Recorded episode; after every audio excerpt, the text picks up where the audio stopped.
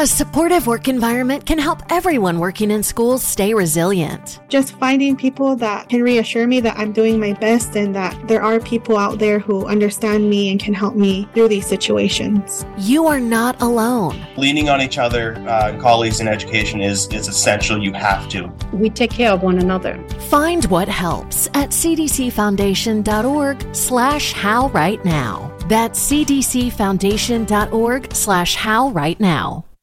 Lucky Land Casino asking people what's the weirdest place you've gotten lucky? Lucky? In line at the deli, I guess? Aha, in my dentist's office. More than once, actually. Do I have to say? Yes, you do. In the car before my kids' PTA meeting. Really? Yes. Excuse me, what's the weirdest place you've gotten lucky? I never win and tell. Well, there you have it. You can get lucky anywhere playing at LuckyLandSlots.com. Play for free right now. Are you feeling lucky? No purchase necessary. Void where prohibited by law. 18 plus. Terms and conditions apply. See website for details. A lot is being asked of people working in schools. Teachers have more and more things to do. The shortage of teachers right now, um, you know, having to fill a lot of holes and, and wear a lot of hats, it's, it's very difficult. There are steps you can take to manage stressful times, whether in the classroom or outside of work. For me personally, I can disconnect by just being outside. Laughing. Works a lot. Find what helps at cdcfoundation.org slash how right now. A supportive work environment can help everyone working in schools stay resilient. Just finding people that can reassure me that I'm doing my best and that there are people out there who understand me and can help me through these situations. You are not alone. Leaning on each other, uh, colleagues in education is, is essential. You have to. We take care of one another. Find what helps at cdcfoundation.org slash how right now. That's cdcfoundation.org slash how right now. Greetings, SoCal sports fans. This is Inside the Rams House, your LA Rams podcast, where we offer news, insights, and opinions on the LA Rams with a sprinkling of coverage of other LA sports teams. You can reach us at inside the Rams House at gmail.com if you have anything specific you'd like us to cover or any feedback you would like to provide. Let's get on with today's episode.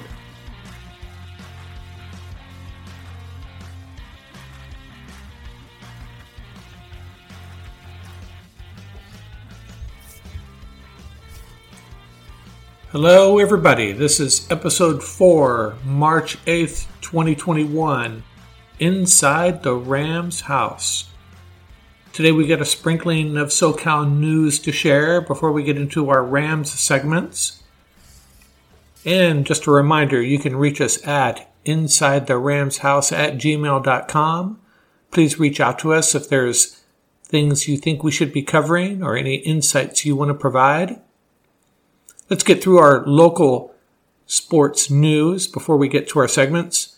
Spring training's underway, as most of you know, and the bigger news coming out of the baseball world is Gavin Newsom, the governor of California, has reached out to Major League Baseball and the local teams and health officials, and apparently we will be seeing actual fans at Dodger games and Angel games in April. No more cardboard cutouts, at least Maybe there will be a few. I don't know how they're going to handle this. There will be limited capacity, obviously, in the stadiums, but even that, that's going to be a big boost to our SoCal community. In other news, Arizona Cardinals have signed JJ Watt. We were expecting him to sign with one of the leading Super Bowl contenders. Instead, he has opted for likely the fourth place team in the NFC West. So Okay, JJ, we get it.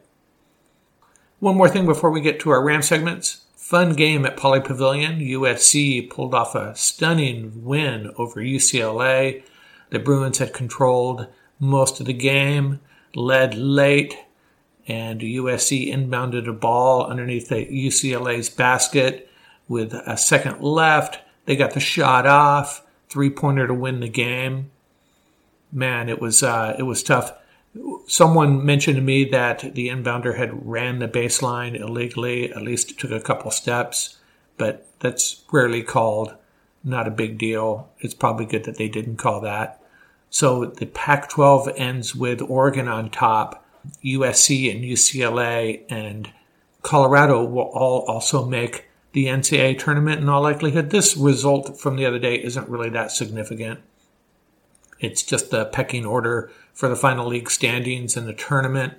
Oregon actually has a big asterisk next to their league title. They did not have to make their SoCal swing trip at USC and at UCLA. They actually played fewer games than the Bruins or the Trojans. Uh, so that actually ended up helping them. But they deserve it. Not to take anything away from them. And we'll see all four of those teams in the tournament, along with San Diego State and potentially UC Santa Barbara, who leads the Big West. And what a turnaround they've had there. Coach Joe Pasternack took over uh, a team that had won six games since then, he's led the Gauchos to records of 23 and 9, 22 and 10, 21 and 10, and as of right now, this season, 19 and 4, hopefully a few more wins to come. So that's an interesting development there. Hopefully, the Gauchos can keep him there because he's obviously doing an, an incredible job. You have to start wondering if he's going to get offers elsewhere. Our main segments today, we will be covering an interesting perspective regarding the state of quarterback play in the NFL that bodes well for the Rams. We'll also look at how the Rams may be filling that void created by the departure of Leonard Floyd, who's going to be their primary edge rusher. And we'll also have our sports pet peeve of the week and a new item we're introducing four questions for a guest. That should be a lot of fun.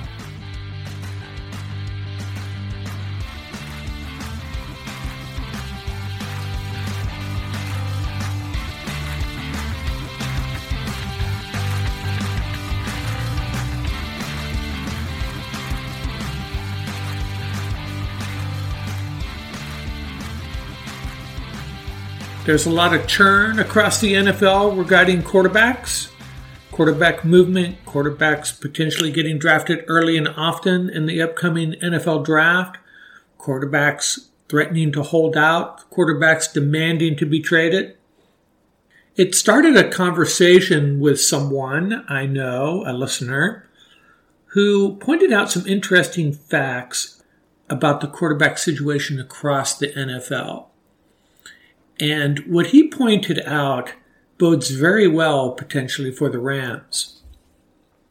And what he asked was he proposed this question How many NFL coaches, general managers, or fan bases can look in a mirror and honestly say, I'm content with my quarterback situation over the next five years? So let's try to answer that question. And the way we did it was we created uh, five different categories. Actually, six. The six is the most important one, actually. The first category is those, consist of those extremely talented quarterbacks, but we can't really count on them being around in five years. I know you're all going to say, hey, look at Tom Brady, but is Tom Brady going to be playing in three, four years from now? I think he uh, the odds are against that. And I would actually put four quarterbacks in that category, representing four teams, of course. That'd be Tom Brady, Matt Ryan, Aaron Rodgers, and Big Ben. Big Ben, as you most of you probably know, just re-signed for the upcoming season, so he'll be with the Steelers again. But all of these guys are trailing off, or we can realistically expect them to trail off over the next few years. Probably the biggest question mark would be Rodgers. Uh, he's he could have a couple more good seasons for sure. Five more, I don't know. I, I think if you asked any Packer fan, they would be concerned about his longevity, and they'd also be concerned if uh, he really is going to want to end his career elsewhere.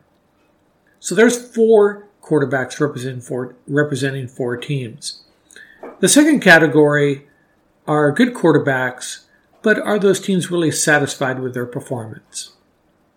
And I would include in that group uh, Jimmy G of the Niners, Jared Goff of the Lions. It's difficult to say that. Jared Goff of the Lions. Yes, you heard that right. Derek Carr of the Raiders, Kirk Cousins with the Vikings, and Teddy Bridgewater with the Panthers. Now, the thing is with especially Carr and Cousins and even Bridgewater, I think they're all pretty darn good quarterbacks. Goff, too, as well.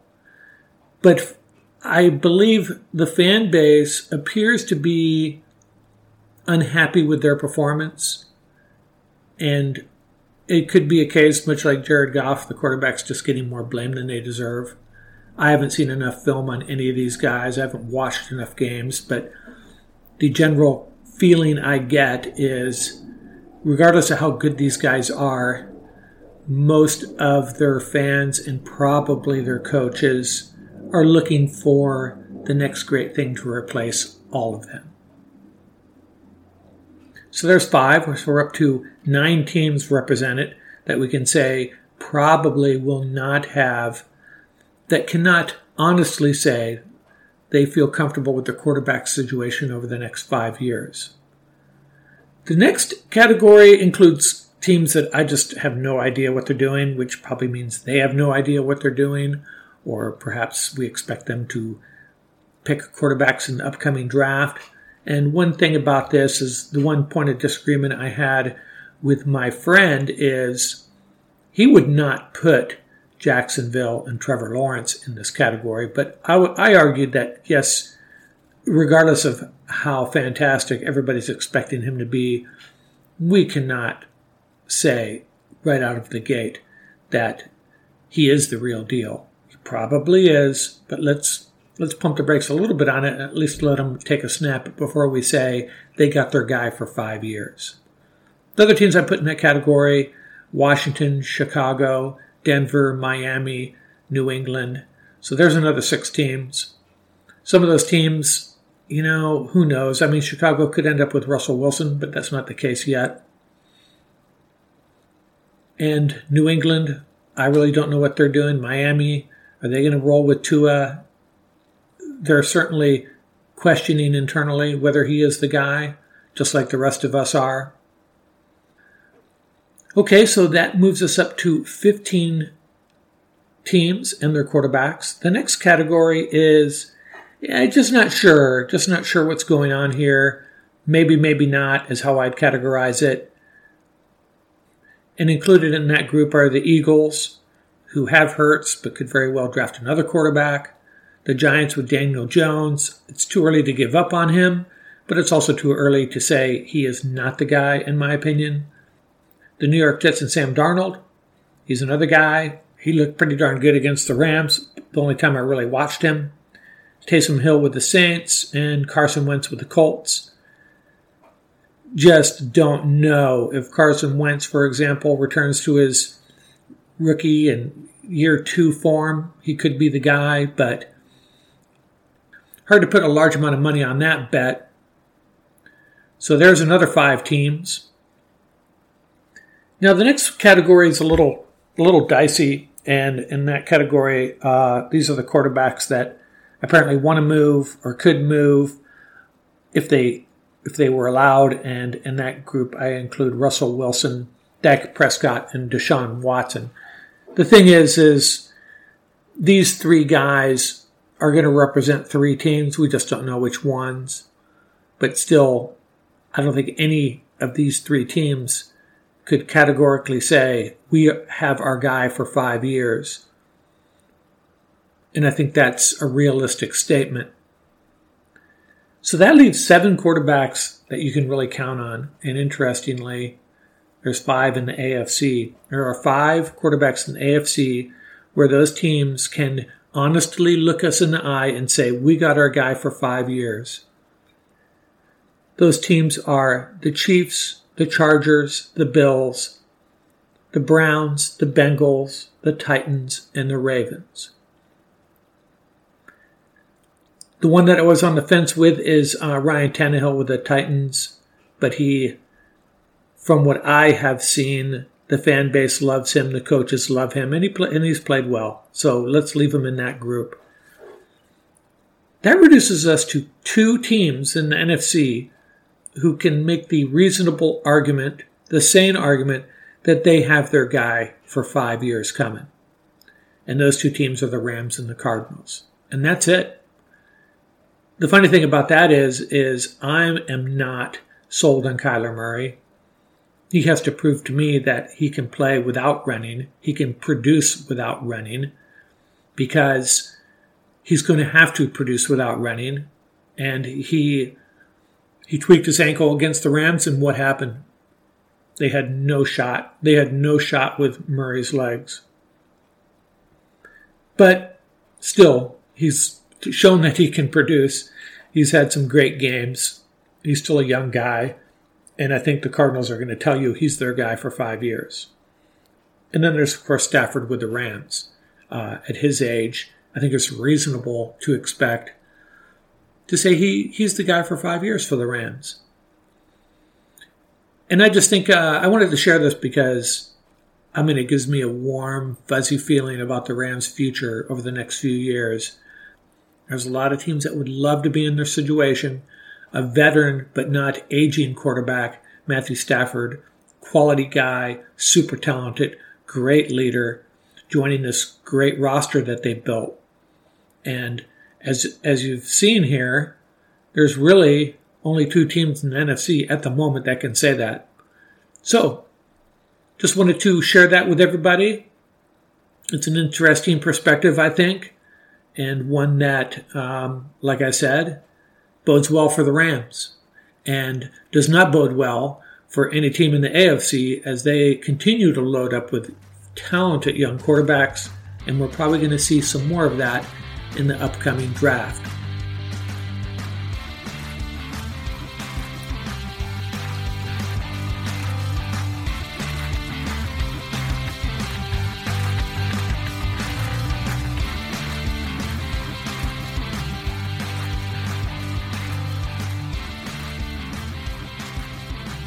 Last week we discussed the Rams' offensive line and the prospects for improvement moving into next year. And as promised, we're going to talk a little bit about the pass rush, specifically the edge rush position, formerly occupied by Leonard Floyd. Now, in my opinion, Floyd benefited greatly by the presence of Aaron Donald, as it as did Dante Fowler the year before, which raises the question, you know, what how much talent do they really need at that position? Regardless, Floyd had a great year, was very productive, and the Rams have to be concerned about filling that void. What really makes it difficult to answer this question, though, is with the new defensive coordinator Morris coming in, how much of the Rams' 3 4 defense is going to remain intact? I suspect most of it but we could see some hybrid 4 3 3 4 defense next year. And that begs the question what do they need at that edge slash outside linebacker slash defensive end position? My, I am I'm inclined to believe that because Morris is coming in, they might be looking for a more versatile type player that can play a stand up 4 3 defensive end or play as an, a true edge rusher like Leonard Floyd did. And they might actually have that guy in house, but first let's take a quick look at some linebackers, uh, outside linebackers, edge rusher type guys that could be available to them on the free agent market. The only way they're going to get one of these guys, given the salary cap situation, is someone that wants to come in and uh, play for a ring. They're not going to be able to pay top dollar if that's what they're expecting to get. And the three guys that come to mind are Jadeveon Clowney, Melvin Ingram, and of course bringing Leonard Floyd back. All of these guys are long shots to join the Rams, but if one of them did, problem solved. Personally, I'd love to see Clowney come on board for one year. That would be a sight to see playing alongside Donald. The only guy on their team that I think that can really fill that slot is Terrell Lewis. The reason Lewis fell into the Rams' lap in the first place uh, last year in the draft was because of injury concerns, and those did come to fruition. He missed a lot of time with various injuries, odd, odd injuries that even the Rams and Lewis could not figure out. But when he was on the field, he looked like the real deal. He looked like that guy that could fill that slot. He ended up with um, five tackles and two sacks, again in limited time. He's 6'5, 263. If it weren't for the injury concerns, he probably would have been a first round pick. So we don't know where his health is at this point. But if he rounds into good physical shape and the Rams feel like they can count on him, he could be the guy. So um, that's what they have in house, really, is Terrell Lewis. We talked about the free agents that might be available to them. Aside from that, they really have to look at the draft. And what I, what I have seen recently, anyways, is to get a really impact edge rusher it's got to be someone in the second or third round. So I wanted to briefly talk about a few guys that I liked. The highly graded players will not be available to them, unfortunately. Drafting in the second round and third round, here's a few guys that I like that they might have shot at. One is Joe Tryon, 6'4, 255 out of Washington. Uh, he can play the 4 3 defensive end. He can play outside linebacker. He's explosive off the edge. And uh, with the correct coaching, the draft reports I've seen indicate that he could end up being an elite player. He's very versatile, and a lot of these guys are going to mention you're going to. It's going to be a common thread here. They're versatile guys, and I'm guessing that that's something Morris is going to want. Uh, if he plays a 3 4 or 4 3 hybrid, he wants someone that he can plug in at the defensive end slot and also stand up and rush in a 3 4 set. And Tryon fits the bill. Another guy is Dayo Odeyingbo. Apologize if I'm getting that name wrong. Vanderbilt, 6'6, 265. He can virtually play anywhere. He's athlete. He's great against the run. He's very agile, great athleticism, lends itself to being a great pass rusher. And again, he's a versatile guy that can um, that would really be an asset along that Rams defensive front. Another guy is Hamilcar Rashed, Oregon State 6'3", 264. Another guy that offers a lot of flexibility, very versatile, and he's uh, he's one of those chase and run guys. Great speed, relentless motor. He's the guy to look for would be there probably in the second, third round as well. Those are the three guys I see. And a lot of people have talked about Carlos Basham. He's getting a lot of pub, probably moving up the boards. And personally, I don't think he's a great fit for the Rams, and everybody loves him. A lot of good tape on him. He's more of a power guy, strong at the point of attack. Very limited, though. He's probably be limited to a defensive end in a 4 3. So he's a guy that I know he's getting talked up a lot, especially in Ram Nation. Not a big fan. I'm sure he'll be a good player somewhere, but I don't think he's the guy the Rams will be focusing on. Another guy, Joseph Ossai out of Texas, 6'3, 245, a little smaller, probably more of a 3 4 edge rusher. He had 54 tackles and 5 sacks and 3 forced fumbles in this past season. The last guy I wanted to talk about is Chris Rumph out of Duke, 6'4, 235. And the reason I mention him is he's a coach's son. The Rams seem to gravitate towards those guys that have that coaching gene in their family. Uh, he's a great player. A lot of the uh, draft pro- procrastinators are having trouble figuring out exactly where he's going to play. Probably be more of a situational pass rusher but that's a guy the Rams could use. I think the other guys I mentioned earlier are probably better fits for the Rams, but I bring up Rumph primarily for two reasons. He's got terrific technique and he brings great effort. And the, again, the fact that he's a coach's son, that's something that's something the Rams will probably be aware of and care about. That's it for the edge rushers. We'll have more in another episode as we closer to the draft, revisiting all of these positions, trying to identify one or two guys the Rams might be honing in on at various positions.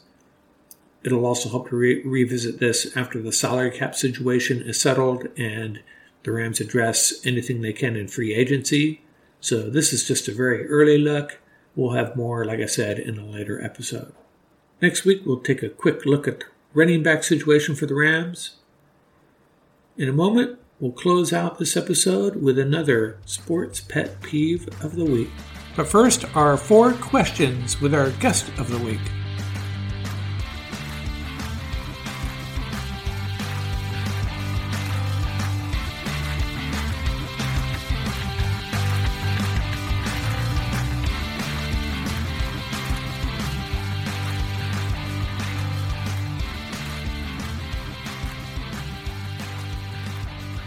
Our SoCal sports segment, we mentioned the signing of JJ Watt.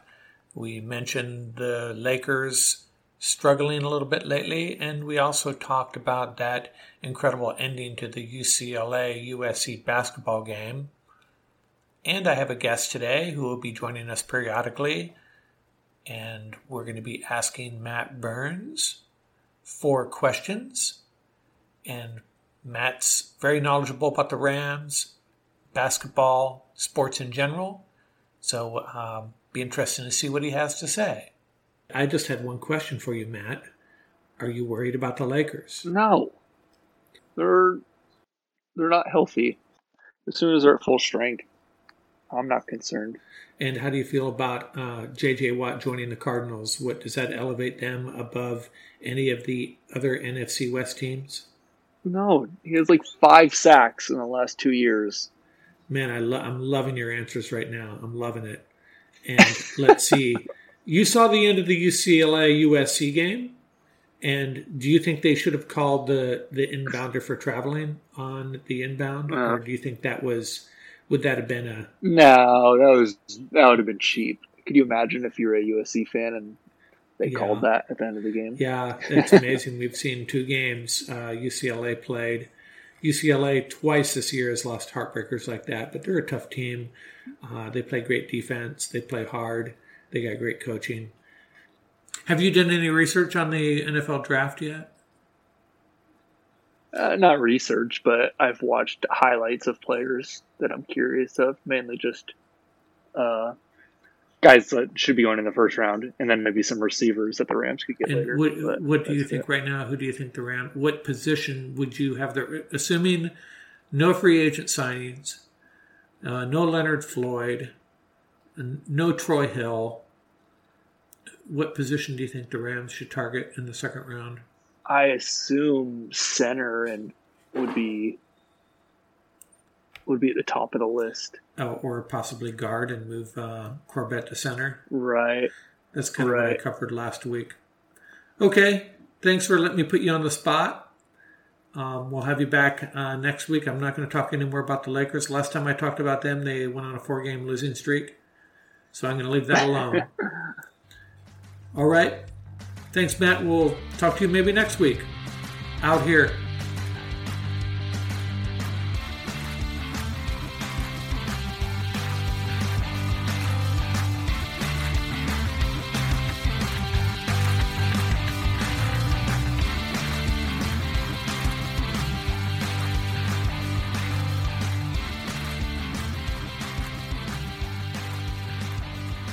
Time for our sports pet peeve of the week. This one has been gnawing at me for a while. I'm a common sense kind of guy, and that's why this one bothers me. There's a statistic in the NFL called points off of turnover. And what that means is if a team if team A commits a turnover and team B on the ensuing possession scores points, those points are considered points off of turnovers. Now, I think that's too broad of a definition, and in fact, it's kind of silly. Let me present a situation for you. The Rams have the ball at their own 38, third and 17 they decide to take a shot. The Seahawks intercept at the six yard line, guy runs out of bounds. So it's first and 10 for the Seahawks at their own six yard line, 94 yards to go. They put together a 12 play drive and then kick a field goal from the 30 yard line. Those are considered points off of a turnover. And to me, it's just, it's kind of silly if you think about it because in some situations, the turnover was a good thing or the turnover was a result of a desperate situation by the offense and it wasn't a costly turnover like a, a fumbled ball inside your own 10 that leads to a touchdown. And there's a lot of scenarios like this where teams teams take a chance late in a game or just a long distance third down, even a fourth down. There are fourth down plays where teams may go for it, fourth and five. And instead of losing the ball on downs, they throw an interception or they fumble the ball. The other team takes over possession just like they would have if it were fourth down. The other team goes down and scores, and it's considered points off of a turnover. What I would propose is making it just a little more restrictive. What I would do is only count it as points off of a turnover if the team that's intercepting or recovering the fumble begins their possession outside of their own 40 or perhaps on the other team's side of the field. So, for example, a strip sack that results in the recovering team starting their possession at the 5, 10, or 15 yard line of their opponent is definitely points after turnover if they go on and score. But if a strip sack that gives them the ball at their own 20 would not. So where the line of scrimmage is prior to the turnover would not matter. The only thing that matters is where that new possession for the recovering or intercepting team begins. I would say that the turnover cannot occur on fourth down for it to be considered points off of a turnover. Two simple rules. You know, if you fumble the ball at the 32, another team drives down and scores. Wouldn't they have been in the same situation if you had scored a touchdown and kicked off? They'd have the same distance to drive, more or less, seven yards difference. But because they gained possession at their own 25 or 30 yard line following an interception or a fumble, those are considered points off of a turnover. Maybe it's just that the name is misleading, the term is, is misleading. Maybe they just need to change the term. But if they're going to call it points off of turnover, they need to change the rules which govern what points are considered points off of turnover. I'd also add that the one thing that's missed completely in this collection of stats off of turnovers is the opportunity at points lost by the team that turns the ball over. When my team turns the ball over at the opposition's 15 yard line and turns around and drives 85 yards for a score, yeah, okay, go ahead and call that points off a turnover if you want. I wouldn't. But the thing that isn't captured is the opportunity at points lost we basically had three points in the bag there and potentially seven points, but that's not really tracked. To me, that's a more significant stat than the fact the team drove 85 yards after that fumble and scored. And we're calling that points off of a turnover. The way we do it now is stupid. They need to fix it.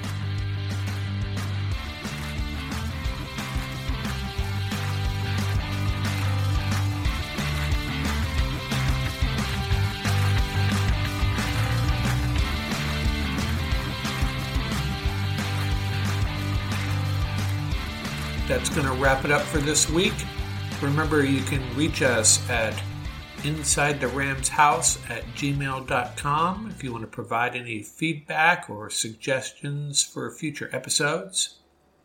Next week, we plan on covering the running back situation with Rams and anything else that may come up between now and then that will be of interest to Rams fans. Thanks again for joining us, and remember keep the horns up, stay safe, have some fun.